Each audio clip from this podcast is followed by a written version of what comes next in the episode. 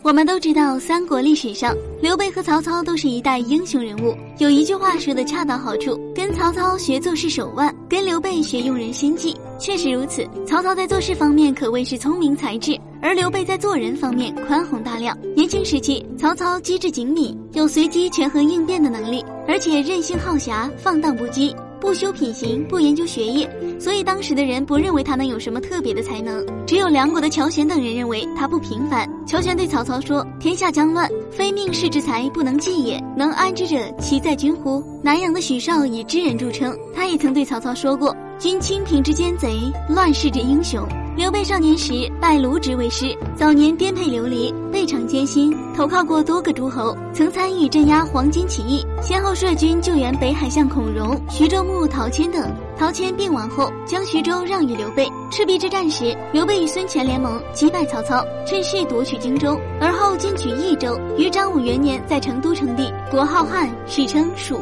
或蜀汉。《三国志》凭刘备的机权干略不及曹操，但其弘毅宽厚，知人待事，百折不挠，终成帝业。刘备也称自己做事美与操反，事乃成耳。说起三国英雄后世，大多数人都喜欢才华横溢、潇洒豪迈的曹操，压根儿看不上一生颠沛流离、总是被到处赶的大耳贼刘备。然而这个人却实实在在是个无人能比的大英雄。刘备虽算是那个时代幸运儿中最不幸的一个，从小家境贫寒，成年后只指草鞋度日。要钱没钱，要名没名，要人没人，但却有一颗永不向命运低头、拥有创业精神的心。刘备客居荆州，有一天在刘表处饮酒宴会，他中途去上厕所，回来之后泪流满面。刘表问原因，他说：“我以前身子就没有离开过马背，大腿上一点赘肉都没有，现在不怎么骑马，腿上竟然长出了肥肉。时间过得好快，我很快就老了，但还一点功业都没成，因此感到悲哀啊！这样一个年过四十的男人，竟然没有一天忘记建功立业的初心，